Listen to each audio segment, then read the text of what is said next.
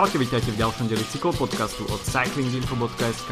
Vuelta sa dostáva do svojho finále. Máme za sebou jedinú individuálnu časovku na 75.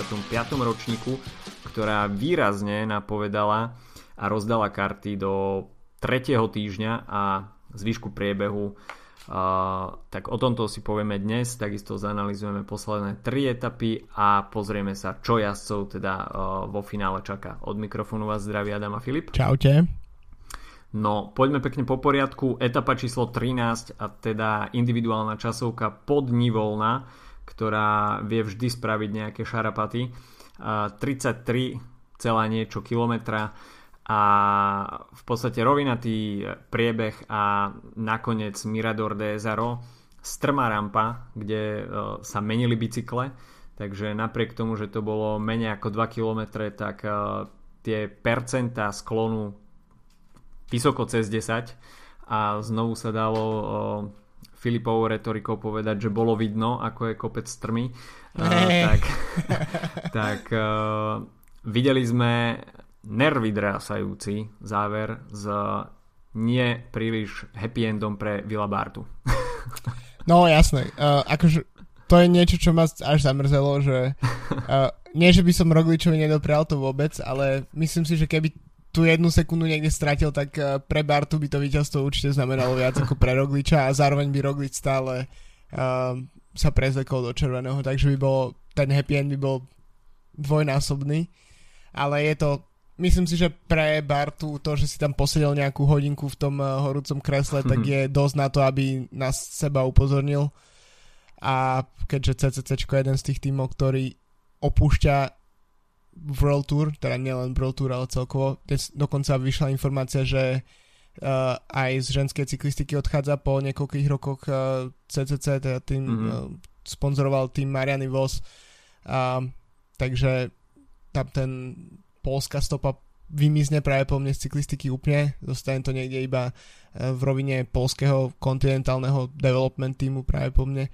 No, ale myslím si, že čo bolo na tejto časovke zaujímavejšie od Rogliča, teda bolo to, ako si uh, ako si s ňou poradil Hugh Carty a takisto Richard Carapaz, ktorý možno bol tak v tieni toho Cartyho výkonu, ktorý nakoniec došiel štvrtý s 25 sekundovým mankom. Mm-hmm. Um, Jonathan Walters v Eurošporte v rozhovore rozprával o tom, že netreba karty ho podceňovať, že to je, čo sa týka časovky. Um, a je pravda, že v podstate dosť málo vidíme týchto jazdcov, um, ktorí prekvapujú, ako práve Hugh Carty prekvapuje na tejto volte ísť časovky naplno, takže mm. vlastne to je to prekvapenie, ale zároveň áno, dá sa to vysvetliť, ale podľa mňa to, že Carapaz stretil len 49 sekúnd na Rogliča, to ešte môže spraviť um, zaujímavé, zaujímavý škrt cez rozpočet Rogličovi v ďalších dňoch, teda práve v tom sobotnom dni a myslím si, že jeho 7. miesto, keď si vezmeme, koľko stratili ľudia z top 10, ako keby od 4. miesta nižšie v generálke, tak uh, výborný výkon od Karapasa, ktorému v podstate mohol sedieť len ten kopec, ale ani v tej prvej časti nebol úplne márny. Takže celkom naozaj zaujímavé. Pre mňa ešte posledná vec, že um, časovky s takýmto, uh, s takýmto profilom sú niečo, čo spôsobuje, že ma to celkom baví sledovať po, že to není proste 14. etapa na Tour de France, 36 km rovinaté, kde proste Tony Martin sedí 4 hodiny v horúcom kresle a, a, a, a proste nič sa tam, nič sa tam nezmení. Tak uh, toto aspoň naozaj má nejaké um, reálne sa proste odohráva ten súboj um, na tom záverečnom kopci. Aj keď nie sú všetci vedľa seba, ale za sebou. Zdá sa, že toto bude minimálne v ďalších mesiacoch novodobý trend, ako poňať individuálnu časovku. Videli sme, že k tomu eh, pristúpili eh, v ASO už aj na Tour de France, keď zaradili eh, La Planche de Belfield ako cieľové stúpanie individuálnej časovky. Tento raz samozrejme ASO organizuje aj Vueltu, tak pristúpili k tomuto aj v 13. etape a skutočne sa bolo na čo pozerať a možno tú časovku rozdeliť tým pádom na také dva segmenty, jeden ten rovinatý, kde samozrejme vynikajú časovkársky špecialisti a potom na záver udreť takúto prúdku rampu, kde už samozrejme hrajú prím vrchári. A keď sa spoja tieto dva elementy dokopy, tak z toho vychádza jednoznačne, že budú profitovať jazdci, ktorí sú jednak dobrí časovkári a jednak dobrí vrchári, čo vo finále hralo do kariet perfektne Primožovi Rogličovi, ktorý o sekundu nakoniec dolal Bartu a pripísal si už štvrté etapové víťazstvo. Veľká smola pre Bartu, ktorý má síce iba 24 rokov, ale určite by si za ten výkon to víťazstvo zaslúžil. Mimochodom jeho, je to odchovanec eh, Hagensberman Axeon uh, takže uh, a končil v podstate v tomto týme v ročníku spolu s Jasperom Philipsenom, takisto so Joao Almeidom, takže uh, jazdci, ktorí, ktorí sú odchovancami tohto týmu Axela Merksa a, a Will Barta tým, že ešte nemá profesionálne víťazstvo, tak od toho bude možno tá porážka o jednu sekundu mrzieť ešte viacej. Avšak uh, späť k tomu GC boju, tak uh, Carapaz v podstate limitoval straty si myslím, že úplne na výbornú a môže byť s tým 7. miestom a 49 sekundami, čo v súčte dáva 39 sekundovú stratu na Primoža Rogliča po môže byť maximálne spokojný. Ja som očakával, že na tomto type časovky nakúpi aspoň 2 minúty, čo sa, čo sa nepotvrdilo a tá strata pod minútu si myslím, že je hrateľná do toho záverečného sobotného finále a pre fanúšikov, ktorí sledujú Vueltu a majú v pláne, respektíve želali si uh, menšie časové odstupy, aby bolo čo hrať uh, až, až do soboty, tak uh, si nemohli prijať nič iné. A tých 39 sekúnd je v sobotu reálnych. Takisto Hugh Carty predviedol perfektnú časovku a v podstate mu to dalo veľmi komfortný náskok pred Danom Martinom takmer minútu. Takže určite aj Hugh Carty bude, bude v dobrej nálade v sobotu a môže zaradiť defenzívnu jazdu, pretože Dan Martin bude ten, ktorý bude musieť bez hlavou útočiť a Hugh Carty teda môže, môže v, pohode, v pohode brániť pódium. Uvidíme, ako na tom bude Team Ineos, pretože mm, ako sme už spomínali uh, aj v predošlých podcastoch, tak tá podpora pre Richarda Carapaza zatiaľ nie je uh, úplne ideálna. Uh, Chris Froome takisto v pozícii toho super domestika um, nevyniká nad super domestikmi, ktorí boli k dispozícii jemu. a, a teda Richard Carapaz je na rozdiel od týmu Ineos uh, izolovaný, uh, týmu Ineos, týmu Jumbo uh, izolovaný a Roglič sa tým pádom môže tešiť oveľa väčšej tímovej podpore. Čo vzhľadom na ten sobotnejší profil a tým, že rozhodujúce bude hlavne to finálne stúpanie, uh, môže dávať Rogličovi určitú dávku komfortu a pokiaľ by vyslovene nevybuchol, tak tú pol minútu by mohol obraniť. Uh, určite. Otázka je naozaj, ako si, ako si spomenul ty, um, mňa za, osobne zaujíma, že či uh, pôjde Hugh Carty za obranou toho pódia, mm-hmm. alebo či sa, či sa pokusí um, získať niečo viac. Pretože mm-hmm. je mhm. jasné, že v takom mladom veku a keď to je v podstate jazdec, ktorý nie je overený v Grand Tour tak, e, a zároveň má za sebou už etopové víťazstvo, tak je celkom logické, že by si chcel napríklad udržať to pódium, bolo by to veľmi komfortné pre neho, ale neviem, aká je jeho povaha a neviem, či to je presne niečo, čo by, čo by chcel robiť, či to skôr práve nie je motivácia uh, ísť ďalej. Naopak mm-hmm. Carapaz s Rogličom samozrejme tak obidvaja idú za víťazstvom. Myslím si, že Roglič pôjde defenzívne určite, ale, ale je Karapaz je niekto, kto musí niečo vymyslieť, pretože pre neho v podstate druhé miesto z Vuelty nemá veľké opodstatnenie. Takisto Ineos vieme, že je tým, ktorý nezvykne jazdiť na druhé miesta a preto si myslím, že tam nejaká ofenzívna musí byť zaradená myslím si, že to, že máme troch jazdcov v tak špičkovej forme oddelených ako keby od toho zvýšku, mm. tak, uh, tak môže, môže veľmi pomôcť tomu, tomu vývoju, pretože nikto z nich nevyzerá, že je na tom o toľko lepšie ako iný. Je, možno z tej časovky sa dá trochu m, brať do úvahy možno to, že uh, Rogličov výkon síce stačil na víťazstvo, ale možno bol trošku pod jeho časovkárským štandardom, povedzme pretože práve po mne, ak by šiel Roglič eh, na 100% alebo v 100% kondícii, 100% forme, tak by práve po mne naložil viac. Čiže ne, možno to nie je o tom, že to karty a, a, a eh, Karapaz zvládli tak super, akurát to, že možno eh, Roglič ako keby nejakou stratou formy postupne, ktorá je logická v, v prvej tretine novembra, takže možno už trochu, trochu stratil uh, a nie je to taký časovkár, ako, ako, ako by bol povedzme niekedy počas normálnej sezóny na Tour de France. Na druhej strane uh, máme, tu, máme tu takú situáciu, že je v podstate nie je ešte vyhraté a myslím si, že to, k tomu sa určite ešte dostaneme pri, pri tom, ako budeme hovoriť o sobotnej etape, ale myslím si, že aj nedávne Giro nám ukázalo, že podstate takéto straty sú hrateľné, ak sa dostatočne rozbije etapa. Zatiaľ mi príde, že tie najťažšie horské etapy na Vuelte boli uh, pomerne neutrálne, v podstate ro- uh-huh. Roglič, Carapaz, karty väčšinou išli uh, na podobnej úrovni, ale je, ako som už povedal, je proste t- takmer polka novembra, myslím si, že tam k, ne- k jednodňovému výbuchu môže dojsť u ktoréhokoľvek z týchto jazdcov. No, uh, ako sú rozdané karty a možné scenáre, tak to si ešte povieme pri uh, na záver.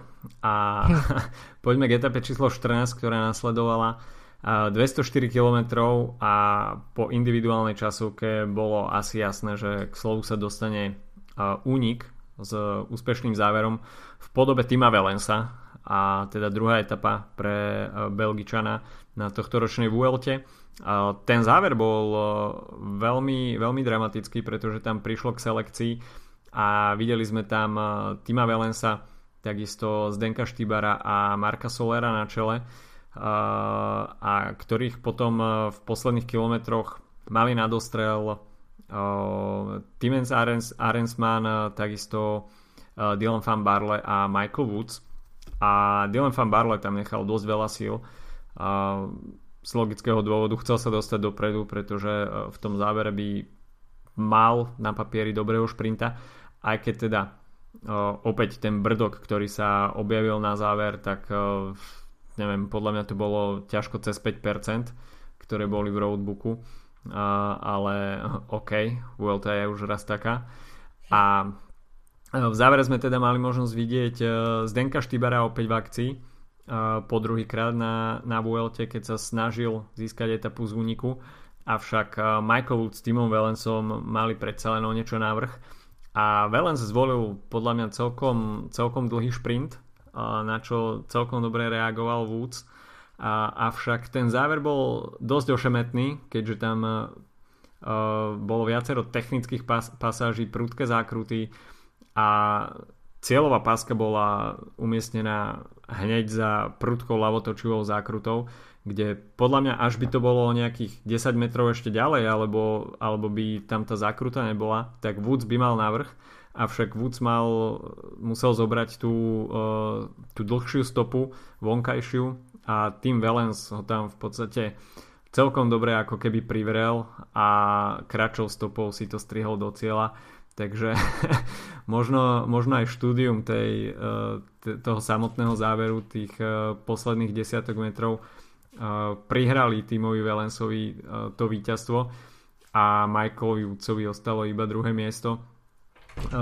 Tretí Zdenek Štýbar, ktorý určite bol sklamaný, že sa mu ani na tentokrát nepodarilo získať etapu.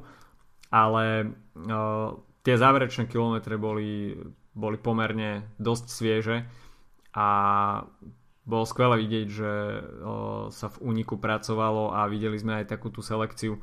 A potom následné spojenie tých skupín nebolo čas na nejaké príliš veľké taktizovanie, pretože v týchto sklonoch bolo viacero nebezpečných jazdcov, či už Woods alebo Mark Soler.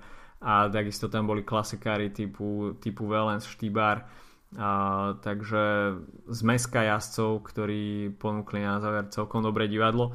Čo sa GC jazdcov týka, tak a, nevideli sme žiadne časové rozostupy, a, hoci teda a, tá aktivita potom na konci stúpala aj v pelotóne a Dan Martin sa tam pokúšal o niečo, avšak neprineslo to nakoniec nič, pretože hoci tam nejaký optický rozostup bol, tak rozhodcovia tento raz Danovi Martinovi neprihrali ani tú jednu sekundu, dajme tomu.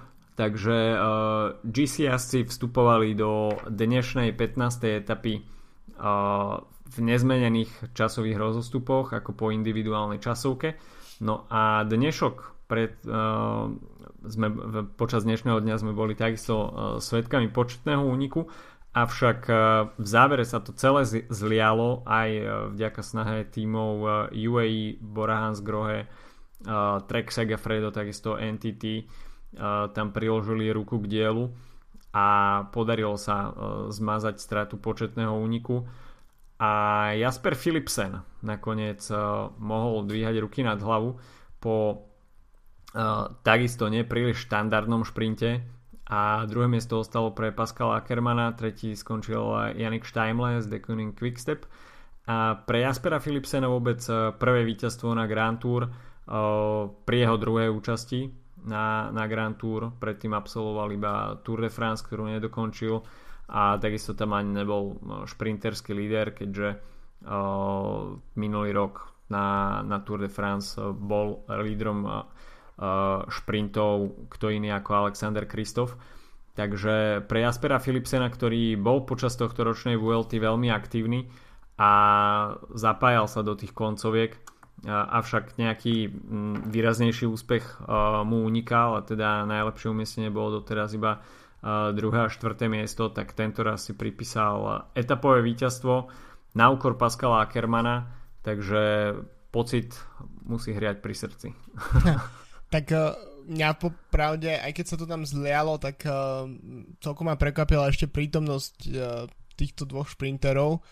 A myslím, že komentátori dosť upozorňovali na Magnusa Korta, ktorý mm-hmm. podľa mňa áno v takejto situácii by uh, vyzeral, že by mal byť favoritom, ale Philipsen sa tam proste podarilo sa mu tam udržať takisto vlastne podobná situácia ako v etape ktorá mala byť šprinterská, teraz mi porať, e, už sa mi to všetko zlieva. E, tá, ktorú vyhral Roglič.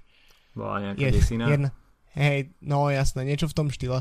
Tak uh, v podstate tá na papieri uh, šprinterská etapa, kde sa šprintovalo medzi v podstate GC jazdcami, tak uh, Philipsen tam bol v top 10, čo podľa mňa už napovedalo mm. to, že tie kopce dokáže nejakým spôsobom uh, udržať, uh, že sa udrža, udrží v skupine a myslím si, že pre tohto ja som veľmi dôležité víťazstvo, pretože od, ja ho registrujem osobne vtedy, keď mu bolo pripísané víťazstvo na Tour Down Under, uh, čo bolo v podstate jeho prvé profesionálne World Tour preteky a uh, boli mu, myslím, Viviany ho diskvalifikovali, alebo už si to mm. presne nepamätám, bolo mi pripísané proste víťazstvo na Tour Down Under.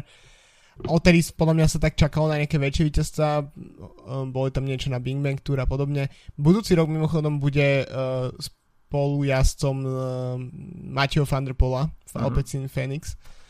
Takže to je tiež celkom zaujímavý prestup, pretože podľa mňa to, že dokázal takto zvládnuť ten profil, podľa mňa nasvedčuje taký klasikársky základ. Uh-huh. A mhm. skôr ma teda prekvapuje, že Ackerman je v takej forme, že šprinterskej teraz na konci sezóny, že, že v podstate nevyhrá ani s Philipsenom, čo na papieri napríklad minulý rok by podľa mňa vyhral 10 z 10 šprintov.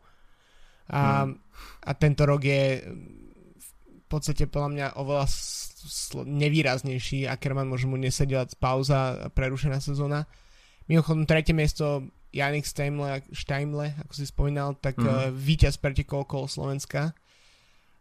Tiež ešte jazdec, ktorý minulú sezónu jazdil v, v Conti týme v Rakúsku a tento rok už uh, zbiera za Quickstep víťazstva. Hoci na Slovensku, ale aj to sa počíta. A um, už teraz uh, to ukazuje to, že, že v podstate ten, ten vek sa naozaj nielen výťazov, ale aj účastníkov, že už sa v podstate tí mladí asi nešetria a posajú sa viac menej na tú prvú Grand Tour uh, v naozaj v nízkom veku a Stamil má konkrétne 24, čo nie je úplne, úplne málo, ale, ale je, je to podľa jeden z tých príkladov toho, že, že mladí jazdci to, to, totálne proste sme v posledných sezóne dva sme mali totálny prerod generácií, čo sme možno ani trochu neočakávali. No a Kerman bude mať ešte šancu na reparát v Madride, ale možno sa na tejto Vuelte očakávalo od neho viacej, pretože tá príprava u neho prebiehala podstate naštandardne dobre. Mal tam dve etapové víťazstva na Tirreno Adriatico, takisto na Sibiu Tour a nič nenasvedčovalo tomu, že pri pohľade na ten šprinterský startlist by mal mať s niečím problém na Vuelte, avšak jednak aj vplyvom toho, že tie šprinterské etapy na Vuelte nie sú úplne typicky šprinterské a Ackermann nepatrí k jasom, ktorí, ktorí by obľubovali nejaké o, o, percentá v cieľovej rovine, tak aj toto sa asi podpisuje na tom, že Uh, zatiaľ má z tohto ročnej VLT iba jedno etapové víťazstvo, avšak uh, tá etapa v Madride uh, by mohla byť pre ňo. A poďme sa teda pozrieť, že čo nás čaká posledné 3 dní na Vuelte. Samozrejme, tohto ročná Vuelta je skrátená, takže ide o etapy číslo 16, 17, 18. Už zajtra, teda kopcovitá etapa zo Salamanky do Ciudad Rodrigo na programe dňa dva, dve stúpania, jedno druhej kategórie, jedno prvej kategórie, avšak finišovať sa bude po zjazde z nekategorizovaného stúpania, navyše je tam ešte na záver aj šprinterská prémia. A možno povedať, že toto je etapa šitá na nejaký únik dobrých vrchárov, takže možno si typu Luis Leon Sanchez a, a podobne, respektíve jazdci, ktorí už nehrajú, respektíve nepredstavujú hrozbu pre top 10, tak by sa mohli presadiť v zajtrajšej etape. No a etapa číslo 17 eh, v sobotu, tak eh, tam bude smerovať pozornosť eh, všetkých GC jazdcov, ktorí si ešte chcú upraviť pozíciu a vylepšiť svoje, svoje záverečné umiestnenie v Madride. No a na programe dňa 4000 výškových metrov, čo je predpoklad na to, aby sa vytvorili nejaké selekcie a v závere Alto de la Covatilla jazdci budú stúpať do výšky 1960 metrov nad morom a Covatilla má dĺžku 11,4 km, priemerný sklon 7,1 najťažšia bude tá stredná pasáž, kde to vystúpa na sklony nad 10%, avšak nie je to žiadne Angliru. No predtým tie stúpania jednotka bude v úvode etapy potom budú následovať 3 e, trojky, 1 dvojka, no a na záver spomínaná Kovatýja. A e, pre Rogliča určite, ako som už hovoril, e, je, je plus, že má, k sebe, má pri sebe výborný tím, čím sa teda Karapaz nemôže úplne až tak pochváliť. A ako si spomenul, tak Hugh Carty možno zvolí defenzívnu jazdu, ale takisto tá strata 12 sekúnd na Richarda Karapaza aj vzhľadom na časový bonus, ktorý sa udeluje v cieli a nie je nič nehrateľné a možno to nebude niekto typu Carty Dan Martin, kto, kto sa zlomí, ale môže to byť aj Richard Carapaz. Predsa len tento neštandardný termín o, môže spraviť ešte v sobotu všelijakú šarapatu. No presne, tá, je, sú to v podstate posledné skutočné preteky sezóny, keď si to tak mm. vezmeme. Je to, mm, ak nerátame teda tu nedelňajší šprint v Madride, takže je to už naozaj, tá sezóna bola prerušená, je trvá o mesiac dlhšie ako zvyčajne, pre niektorých jazdcov práve po mňa aj viac. Takisto bola strašne zhustená, keď si, keď si to tak vezmeš, tak mm pár týždňov dozadu sa končilo Tour de France a ten ale posunuté v podstate o mesiac až skoro dva mesiace neskôr Takže to sa všetko môže prejaviť, preto podľa mňa aj toto sezóna je taká malo vypočítateľná, čo sa týka výsledkov, preto mohol Gegenhardt vyhrať Giro, um, hmm. takže, a preto mohol pravdepodobne Pogačar vyhrať Tour de France, takže už by ma asi úplne neprekapilo, ak by, ak by napríklad Hugh Carty vyhral. uh, akože uh, myslím si, že by to bol asi pri skúsenostiach Rogliča a Karapaza hlavne Rogliča a jeho týmu, tak uh, by to bolo obrovitánske prekvapenie. Ale už by som si nemohol povedať, takže akože nerozumiem, ako došlo k tejto situácii, pretože proste toto je vizitka tohto roku cyklistického. Myslím, že môžeme byť radi za to, že vlastne sme do, dostali toľko cyklistiky, koľko sme dostali v posledných uh, hmm. Um, týždňoch, ale myslím, že keď si to tak, keď si mám typnúť, tak si asi teraz by som si netrúfol povedať, že to nevyhrá Roglič. Čiže, hmm. pretože myslím si, že naozaj tá um, vyzerá, že mentálne cez to Tour de France preniesol, uh, tým funguje skvelé, forma je možno slabšia, um, ale na druhej strane možno mu hrá do karát to, že je to skrátené o 3 dní. Uh-huh. Stále sa hovorí o tom, že Roglič má výpadky v poslednom týždni ale možno to tak, možno to tak nie je proste te, v tomto prípade, keď sa skrátili tie 3 dní. Um, takže asi by som typol Rogliča a myslím si, že pódium asi ostane také, ako je momentálne. Čiže Carapaz druhé miesto a Karty tretie. Ale, a myslím si, že pre každého z tých troch to bude veľmi zaslúžená pozícia. Tiež si myslím, že by mohla ostať uh, zachovaná uh, táto pozícia. Možno si ešte viem predstaviť, že, že Carapaz uh, by mohol byť zlomený, až by tam naozaj prišlo k tomu, že by bol zbytočne premotivovaný a snažil sa dostať Rogliča pod tlak a karty by mu tam ešte šupol nejaké, nejaké sekundy v prípade, že by sa uh, bojovalo o etapu medzi GC jazdcami, hrá tam uh, takisto svoju úlohu aj časový bonus, takže v prípade Kartyho by stačilo vyhrať etapu a, a k tomu nejaké dve sekundy navyše od uh, uh, na Karapaza a, bol, a, bolo by, a bolo by to tam easy. A, ale to sú už naozaj špekulácie. A Karapaz je asi dosť skúsený na to, aby si pohode to druhé miesto postrážil, ale určite sa bude snažiť niečo vymyslieť na Rogliča. To si nemyslím, že by Ineos s Karapazom išli do sobotnejšej etapy s tým, že ideme si postražiť druhé miesto, tak to určite nebude a budú sa snažiť dostať Jumbo Visma na čele s Rogličom pod tlak. Takže o to zaujímavejšia bude, bude 17. etapa. No a potom už len slávnostná promenáda Eh, do Madridu 125 km a uh, tie slávne trojholníkové kolečka v Madride, kde si to na záver pravdepodobne rozdajú šprintery, takže uh, Pascal Ackermann a Jasper Philipsen budú určite v pohotovosti. Takže to sú posledné tri etapy na Vuelte, no a sobotnejšia etapa snáď ponúkne grandiózne záverečné finále. Počujeme sa opäť v pondelok eh, so sumárom Vuelty. Majte sa zatiaľ pekne. Čau, čau. Čauko.